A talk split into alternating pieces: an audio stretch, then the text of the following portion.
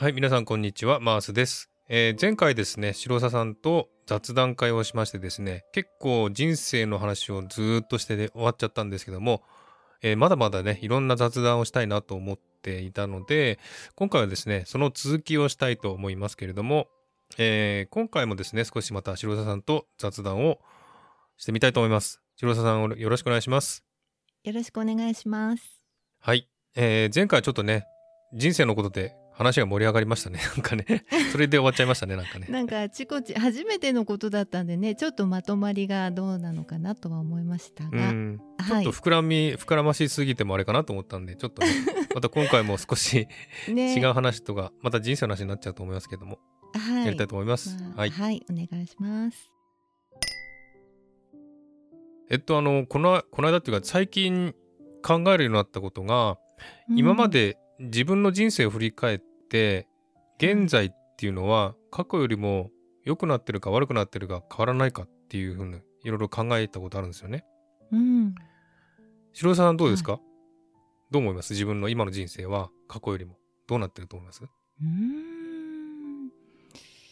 過去は過去で今は今として一生懸命生きてるのでなんか比較っていうのは私はないですね。今は今としていいと思っています。はい。だからなんか自分自身が変わっているので過去の自分と今の自分って違うのではい。そんな感じです。どうでしょうか？いやあの自分はあのまあ学生時代うん。まあ親に育てられて親と一緒に住んでた時はやっぱうん。りすごい心に重みが重荷があったなんか負担があった。うん。結構親から受けるそういう負担とか、そういうものが結構あってううーん結構なんていうかな。えっ、とまあ不幸だとかね自分は不幸だとか、そういう思いをずっと抱いてた子供だったんですよね。ですごい人生的にも自分は不幸なんだなっていう思いをずっとなぜか持っていた学生時代だったんですよね。うー。ん。それでも自分はええ。すごくそれを突破していこうっていう気力のある人間だったので突破できたんですけれども、うん、やっぱりこう親から受ける影響ってすごい大きいじゃないですか。うん、だからね。う、うん。ん、そういうものでやっぱり自分の心の中にすごい負担があって、うん、なんか人生まあそのところはね、まあ、人生なんて分かんなかったんで、うん、まあ、生きるとか死ぬとかそんなのも分かんなかったのでただただこの負担を抱えながら生きていたっていう感じで、すごく重い辛いっていう思いがたくさんあったんですよね。うん、でもそういう少年時代学生時代そしてまあ社会人になってもいろいろあったんですけどもでもやっぱりこの最近のここ10年ぐらいの、まあ、スピリチュアルがすごく大きくなってきたところからうん、少しずつまあ自分の考え方も変わってきてでやっぱりスピリチュアルのことは昔から興味あったんだけどもこうここ56年じゃないですかこのスピリチュアルって流行ってるのは。そうですか、うん はい。一応そういうこととしましょうか。はい。そうなんですよ。あの、YouTube とかね、そういった動画とかたくさん出てきたのは、こう5、6年ぐらいですよね。そういう頃、その頃からだんだんスピリチュアルに目覚めてくる人も多くなってきたんじゃないかなと思うんですけど、その頃から自分もはい。少しずつ考え方が変わってきて、うん、で、自分の人生も良くなってきたなっていうふうに思うんですよね。というのも、やっぱり自分一人じゃ何もできなかったんだけども、そういうスピリチュアル的な話とか、そういうものによって自分の考え方が変えられたっていうのがあるので、すごくね、へーあの助かってるっていうかね、うん、自分の人生はう、んうん、それで変わったなっていう。だから最近は、はい。もちろんいいことも悪いこともあるんだけども、でも、今の人生にすごく感謝してるし、生きててうん感謝してるっていう思いが強いっていう感じですかねう。ん例えば具体的に一つ何かあげるとしたらどういう一つだけじゃなくて、まあ、うん今の生きてる人生とか環境とか全部が感謝だなって思うんですよね。例えばはい。あの、まあ、こんなこと言うとあれだけども、自分の家はですね、あの、小さい頃は親に育てられたその家も、はい。決して裕福な家ではなかったので、結構お金に関してはいろんな思いがあったし、うん。自分はお金持ちじゃないっていう思いずーっと思ってって、そのうん、その思いとともにやっぱりね、お金も入ってこなかったっていうのがあるんだけども、そういう考えをやめたことによって、まあ、お金的には全然今の方がすごく余裕がある人生を送ってるし、はい。あと、環境とか対人、うん。人に対してもすごく、うん。なんつうかな、難しいとか、なうん。結構人見知りするので、人は苦手なのは変わってないんだけれども、うん。でも、まあ、それを乗り越えてっていうかね、それを認識したことによって、うん。まあ、うん、周りも変わってきたっていうか、うんうん、ちょっと難しいんで、言葉で言うのは難しいんだけども、うんでも、昔のように落ち込んだりとか、うん。そういうことも少なくなったなっていう感じがするかあな。ー生きやすくなったっていうことですよね。だから。うんうんうん。そうですね。ううんん、生きやすくなったっていうのかな。う。ーん。それはスピリチュアルなその YouTube とかそういうので助かったっておっしゃってましたけど、うん。どういう点が一番そういった動画とかを見てあの良かったなって思います。あのーやっぱり一番大きいのは、自分、自分の気持ちで周りの環境も変わるっていうことかな。そういうことが、うん。やっぱり自分の人生は自分が作るんだっていうのかな。うん。だから自分次第で人生は変わる。うんうん。自分がいいとと思えば全部良くなるし、悪いと思えばはいよく悪くなるっていう考えかな。だから、結構昔はネガティブな考えばかりしてた。あ、ダメだとか、もうダメだとか、うんそういう考えばかりしてたんだけども、最近はそういう考えもしなくなって、うんいい考えうんをするようになってから、やっぱり周りも変わってきたっていう感じだ感じかもしれないですね。んそういう考え方っていうのをすんなりこう受け入れられたっていうことですよねじゃあ。うんうんうん、そうですね。うんう。うんーんでそれを実践したらやっぱり楽になっていい点、こう循環が生まれてきたっていうことですよね。うん、そうですね。んでも結構シンプルですねそうやってずっとこう悩んだりこうちょっと苦しんだりしたしてた時代というか時期が長かったって今おっしゃってましたけどそれでもそういうふうな、あのきっかけってまあ些細なことですよねきっかけは。うんまあ、そういう動画を見たりしてでもたくさんいろんなことを考えてたからきっとそういったちょっとしたきっかけで変化できたのかもしれないですよね。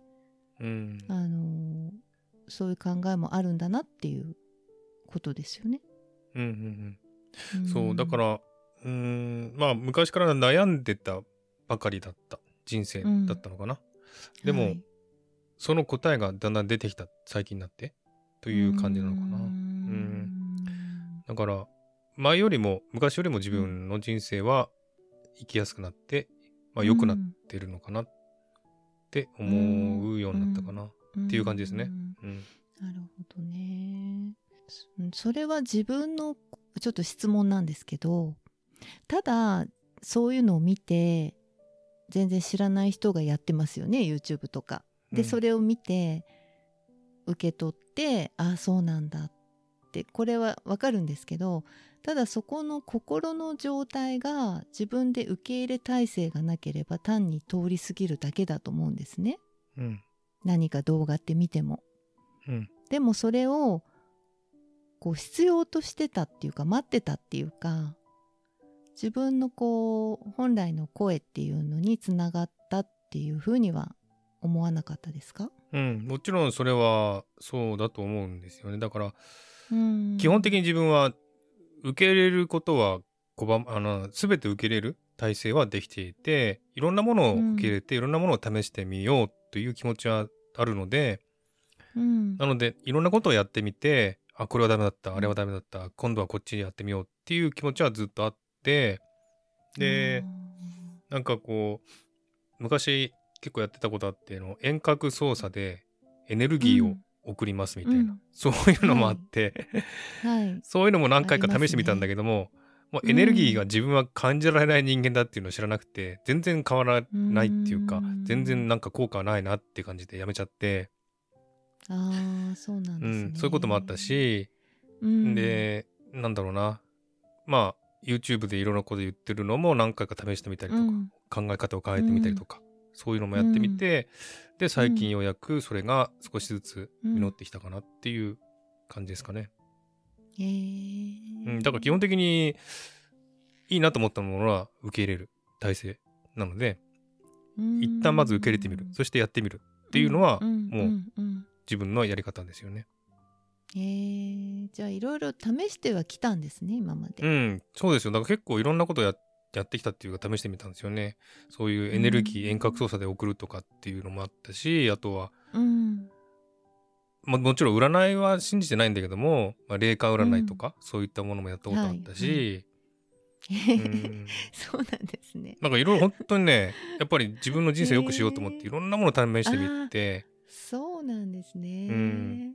でこれはダメだ、あれはダメだとか言って、やっぱそういう占いとかってね、うん。その人にもよるし、その人のね、やり方とにもよるし、まあそうですね。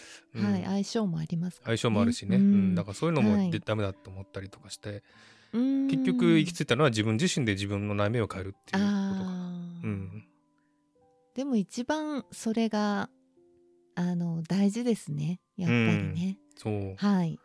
時々サポートしてもらうのはねあの、うんうん物事によっては人によっては必要なこともあると思うんですけど、ううん。んでもやっぱり自分自身が腑に落ちないうんことっていうのは、やっぱりずっと変わらないのでね、うん。うん、自分で腑に落としていくことが一番ですよね。う。ん。うん。だからそれまではね自分は自分の人生を変える変えるために誰かを頼ってたんですよね。で、うんいろんなものを試して誰かが変えてくれないかな誰かが変えてくれないかなって言って 試していったけど、ダメだった。はい、結局自分自身で変えるんだっていうのが分かって、そこから良くなってきたっていそうう感じかな。ああ、うん、よかったですね。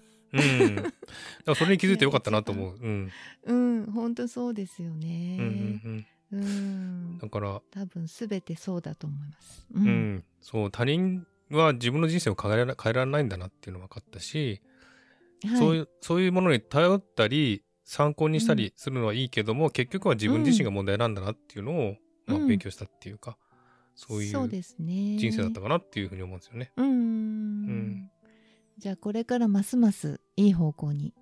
そうね。あとは自分自身の心がこうねあの、ポジティブに考えられるような、うん。そういう思いをね、あのするように努力するのが課題かなって思いますよねやっぱね。なんか今ちょっと急に思ったんですけどうん。私さ、最初にお話しした過去の自分と今の自分って違うのでってえお話ししましたけどえうん。あの今も思ってるのがあの、えー、と過去から現在そして未来ってこうずーっと一つのこう線というか道としてこう見てますかね。私は昔はそうだったんです。一つの一本の道として見てました時がありました。だけどもう結構前からあのそれを全部否定するわけではなく過去は過去それはもうそれでその時の私で成立してましたいいことも悪いことも全てあの経験なので必要だったっていうふうに思って今良かったって思ってますでうん。今は今であのこう続いていくんじゃなくてその時その時であの写真のようにですね切り取って映像というよりはうん切り取っていいと思うんですよ。だからそれをずっと継続するとか例えば未来に続くとかあのこうしなきゃいけないから、うん、この先のためには今こうしなければいけないとかっていうふうに思わないっていうあの見方をして生きてるんですね。それについてどう思いますか？うん、確かにそれはそれが正しい考え方だと思うんですよ。自分でもね。いろんな話を聞いていろんなことをえ言ってることを聞いてそれがまあ過去は過去で結う局ん。時間軸っていうのはこのね地球で生きてる人間しか考えられてないのでこのうん。霊界とかそっちの世界に行くと時間軸はないっていうのはうん。知っていたので確かにその過去を一つ一つを一つ一つの現象だと捉捉えるっていうのはうん。正しいとうん思ってるんですよ。うん。でもうん。この地球上に生きてる人間っていうのは時間軸で生きてるのでやっぱり過去のいろんなことがあって現在があるっていう考え方、うん。これも大事だなっていうふうに思ってるんですよね。だから、今自分がこうやって自分の人生を変えるのは自分しかないっていうふうに考えられるのは過去にそういういろんな経験をしたからこそそれそこまで至っうん。た、そこに到達したっていうのがうん。本当かなと思うので、うーんね。まだね自分もねあのそれその過去は過去だっていうことをあの、うん。捉えるっていうのはうん。分かってるんだけど、それはまだやっぱり時間軸で今まで生き生きてきたので、うん。なかなか難しいですよねそれってねそういうふうに捉えるの？は。そうですねでもきっとそこでまた一個こうご自身で成長されるっていうか成長っていうのは子供が大人になるっていう成長じゃなくて大人になってからずっと成長し続けるんですよね私たちって。うん、でそれが気づきだったりするんですよね。だからそこでそういう考えが一個生まれたら今すごくいい感じにねなっててそしたらきっとまた違う新たな自分っていうのがまた生まれてるわけなんですよね。うん。だから違う目線をもう持ってるわけですよね。うん。でそこでまた新しい世界を見れる。また世界を作れるっていう、なんかそういうふうにこう常に作り直せる。っていうふうに考えると、またすごく楽だしあのうん。別に過去を否定するとか、ないものとするとかいうことでは全然なくてあの今をそういうふうに作るっていうことがなんかとても楽しいし自分でしかないんですよねそこがね。うん。誰も作れないし、うん。うん。だからそうやって切り取ってみると面白いかなって思ったんですけど。そうね。だから、あのー人生あ人間っていうのは時間軸で生きてるのでやっぱりはい、過去から今が続いてるっていうふうに思うんだけれどもそうやってあの区切りをつけるのが難しいと思うので例えばうん引っ越しをするとか会社を変えるとかそういう機会があるごとにまた新しい人生が始まるみたいな感じで区切りをつけてみたらいいんじゃないかなと思うんですよね。うん。そうすればうんあの時はあれああの時はあれだった。この時はこれだったっていう感じで一つ一つ区切れると思うんですよね、この人生を。時間軸で生きてるのでなかなかねそうやって一つ一つ分けるのは難しいかなっうんていう人もいると思うので、なるほどね。あと新しい体験をしていくとか今までのやったことないことをやってみるとか私はちょっと心がけてることがあってですねなんか初めてのこと初めて行く場所同じ知ってる人でも違うその人との関係性の中でなかったことをしてみるとかもちろんあのいろんななんていうのかな様々ありますよね体験することって。そういうことをすることによってまた新しい自分が生まれていくっていう風に割と身近に捉えてるんですけど、うんなるほどね、うん、はい。うんうん、うん。いいですよ。ね、そうやって新しいことをすることによってまた新しいうん。自分が始まるみたいな、そうですね。そういう考え方もいいかもしれないですね。はい、発見がありますね。うんうん。白澤さんっていうのは死死ですね人間が死ぬことに関してどういうふうに考えてるのかなっていうのをちょっと聞いてみたいんですけど。そうですね。どういう風にっていうと一言で端的には難しいですけどでも、えー生きている延長線上にあることですね死は。うんうん、確かに肉体は終わるけど、はいなんだ？えっと魂は終わってないっていう感じですかね？そうですね。その魂丸ごとっていうことではないと思いますが、うん。はい。死、に対する恐怖とかそういう感情は？そうですね。体験してないのでもちろん生きてる方みんな 体験してないそうですよですから、うん、だからそういう意味では恐怖みたい恐怖昔はねすごくあったんですよ。うんあのなんかこうそういう夢みたいなのよくなんか熱を出したりすると見ててすごく怖くて、死ぬということをこう漠然と、まあ、どっかの何かの記憶なんですかねそういうのがあったんです。うんでうんでもねもういつぐらいからかちょっと思い出せないですけどもちろん初体験っていうのはあの怖くないって言ったら嘘になるじゃないですか。いろんな意味でね、でもそういった恐怖に怯えるっていうようなことの感覚はなくなりました。えーどうやってなくしたんですか、普通人間って死にたくないじゃないですか。だから死が怖いじゃないですかやっぱり。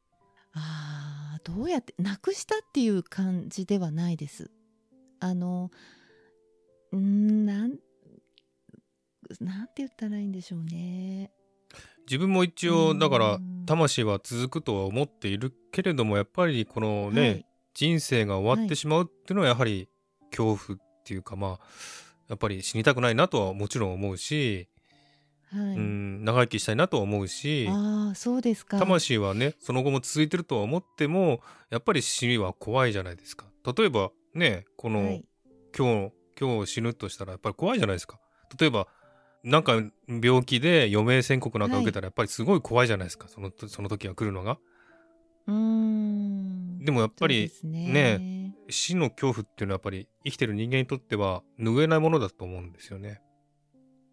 そうですね。あの健康寿命をだから私はそういう意味では大事にしているんですよ。あの天命と健康寿命って違うんですよね。天命っていうのは天の命で天命ですね。でこれは私たちが決められないあの寿命です。だけど健康寿命っていうのは自分で気をつければできるんですよ。だからあの暴飲暴食したりとかそのいろんな不節制をしていると体に負担がきますよねもちろんストレスとかもうん。だからそういうことは気をつけてます。健康寿命に関しては。自分でできるので。それだけは気をつけてます。けど天命っていうことに関してはもうお任せするしかないのでそういう考え方ですね。全部あの自分の想念から来るものだと私は思っているのであくまでも私はですけど。はい。えじゃあえじゃあ死ぬ時は寿命が来て死ぬっていう、そうですねうん。なのでそういうのも自分の思いです。あの延長線上にありますよね。自分が思思い描くイメージを持つことっていうのを大事に思ってるんですよ。じゃあうん。もし病気で亡くなるっていう人はそういうイメージをしてるからそうなっちゃったってことですか？いやそれはそうとは言えないですね。そういうもともとそういう考えがあられないかもしれないので私に関してはもうそういう生きるっていうことは自分のあの思いとか想像とかイメージとかっていうのはすごく影響していくっていうのを認識してるのでそこに死っていうのが今お話があったからそこだけ違うってことはないと思ってるんですよ。うんでもいつかはでも寿命が来て死ぬじゃないですか人間だから。はいそうですそうです。そのその日が来るのはどうですか？怖くはない？全然。怖くなくないですよ。やっぱり初めてなのでどうなるのかなっていうのは思います。でも多分そこに至るまでにちゃんと準備ができる気がしてます、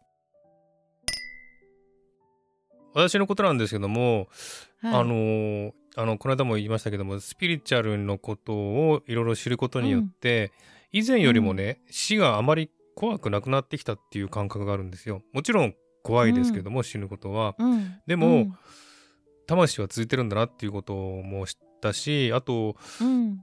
あの肉体がなくなるだけであって魂が行く世界があるっていうことをうん。もう知ったし、それもまあ、うん。なんつうかな見たことはないけども それは確実だなっていうふうに思うし、だから、うん。たとえ死んだとしてもでも,、うん。でもそれでもまあ次の世界に行くだけだっていう感覚はあるんですけども、はい。でそれがねやっぱり感じられたのはあのー2021年に母親が亡くなったんですよね。で私の母親が亡くなったんですけども、そのあの母親が亡くなったのが自分の身近な人で亡くなった初めての人なんですよ。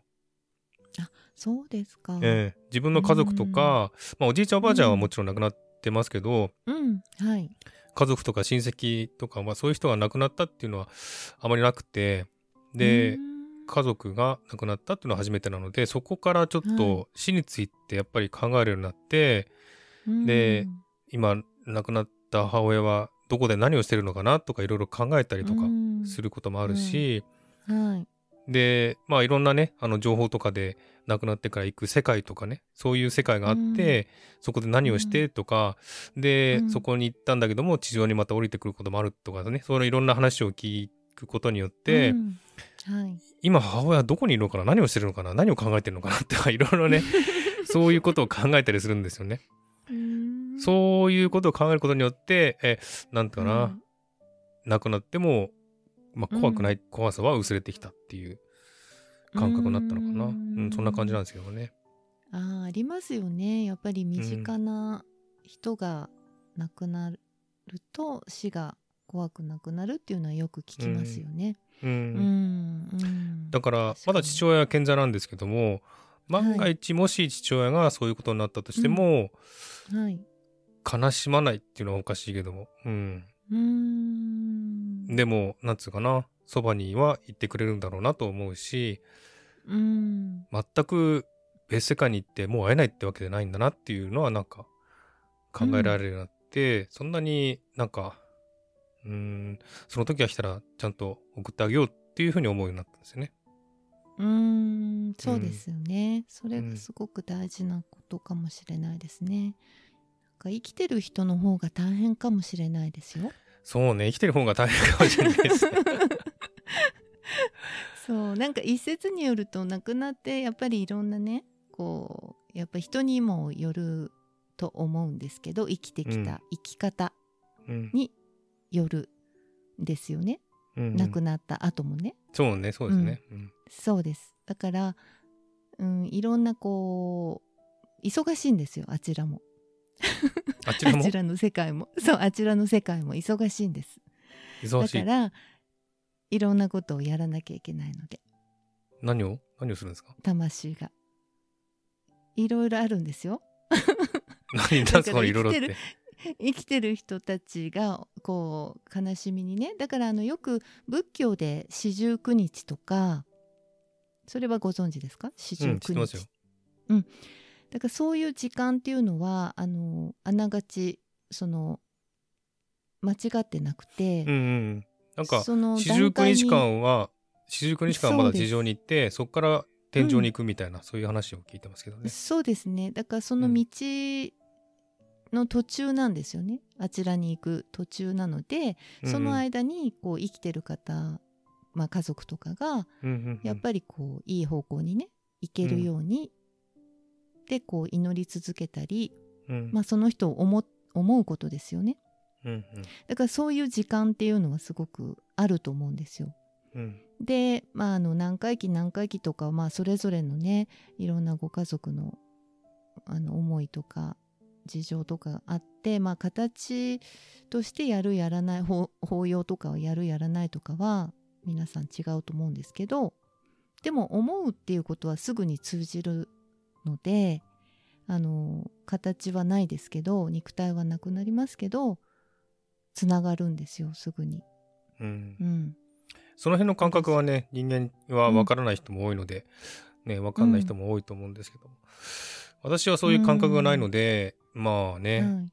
そういうふうに言われても自分はなんかうん。そばもし、ま、万が一そばにいたとしてもそれを感じることはできないだろうなって。何かしらこ雰囲気じゃないなんだろうな気配は感じるかもしれないけどもうん。うん。その程度かなって思ってるんですよね。うん。それででも十分じゃないですか？気配を感じるだけで。確かに。うん。前に音声配信で言ったんですけどもあの、うん。音楽をね思い出させて、母親のことを思い出したってことがあったんですよ、えー、えそれはどういうことですか？音楽っていうのは、うん。ま昔流行った歌でうん「こんにちは赤ちゃん」っていう歌があるんじゃないですか、うーん。昭和時代に流行った歌。あの歌がいきなり頭に思い浮かんでたんですよね。うん。でうん。その歌っていうのはすごく子供の赤ちゃんがねすごく生まれて幸せだっていう歌じゃないですか、はい。でその歌を思いだあの思い出してふと思ったのが母親のことだったんだよね。そしたらあ母親がうん私のことを産んで幸せだったっていうことを言いたかったんだなっていうのがなんか分かったんですよね。だからへー。そういうふうにまあ見えはしないんだけれどもものとかうんをうん思いとかを通じてうんはい。そういうなんか意思を伝えてるのかなっていうふうに思ったことありますけどね。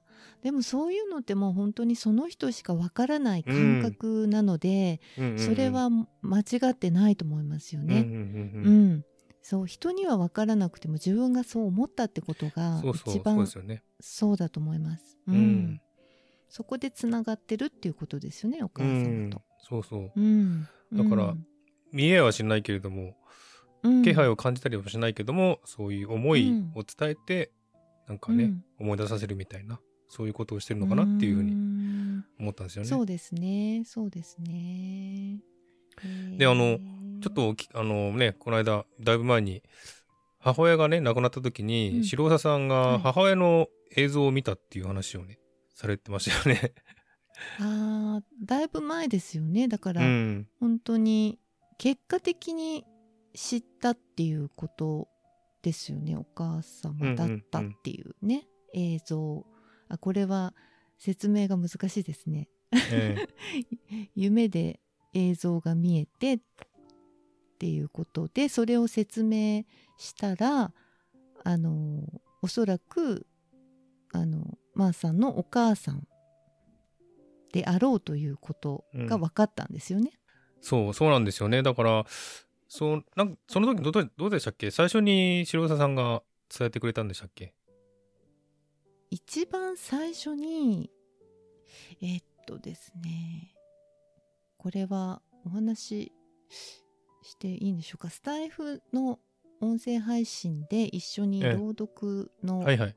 やってま配したね。信をする、はい、相談をうんするっていうことでお話を初めてさせていただくっていう時のうん。朝に私が見た夢で、ああのはっきりと起きる寸前に見えた映像をあうんあのお話ししたんですよ。気になって。もしかしてっていうのがあのきっと関係がある方だなっていうのが分かったのでお話ししたんだと思いますね。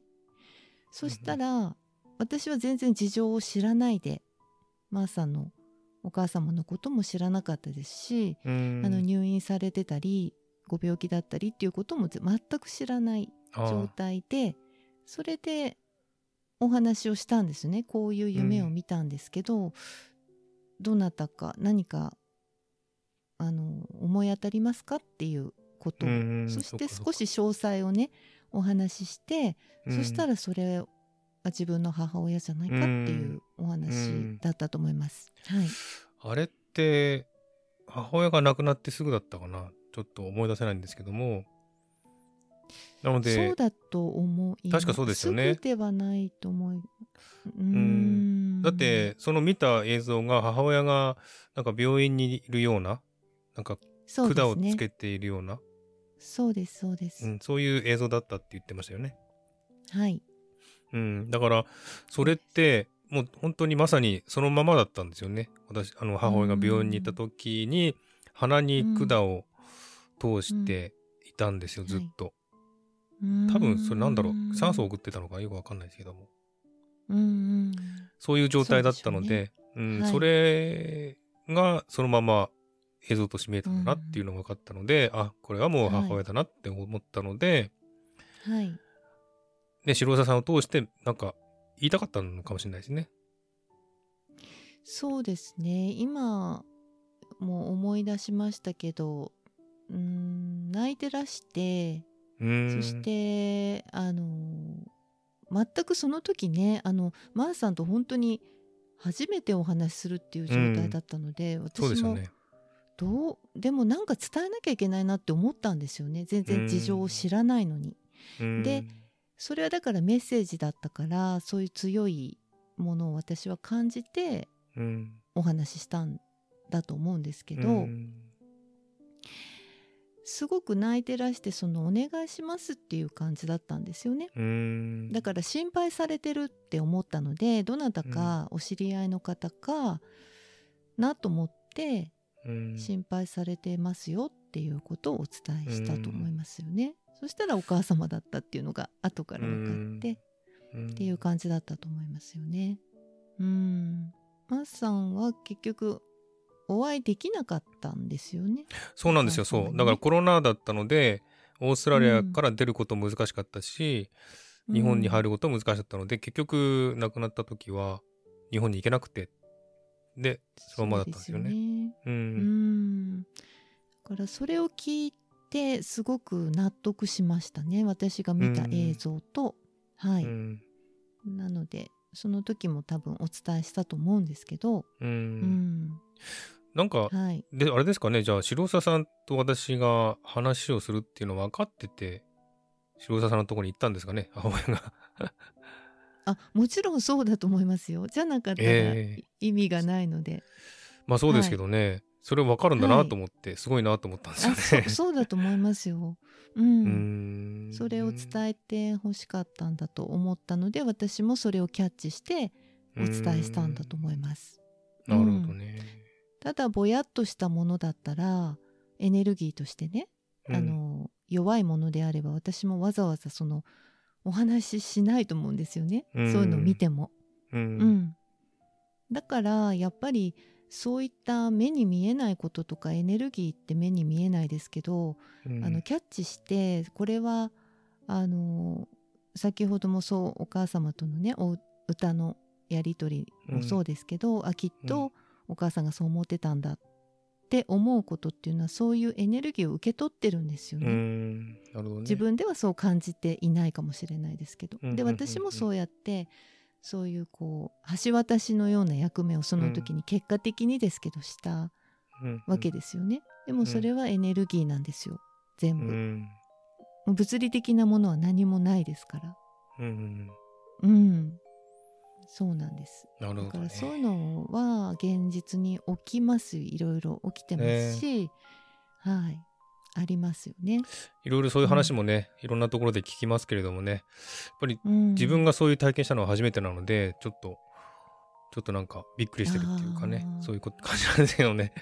しかもそね、そんなに交流のない白佐さんからそういうことを聞いたっていうことそうで、ですね。なんかびっくりしたんですよね。ね。なんで白佐さんのとこ行ったのかなって思っ私もびっくりし。そうですよ。私もびっくりしましたよ。うそれんは。うん。で、そういうご事情もね、やっぱり聞いて、ああと思ったので、うん。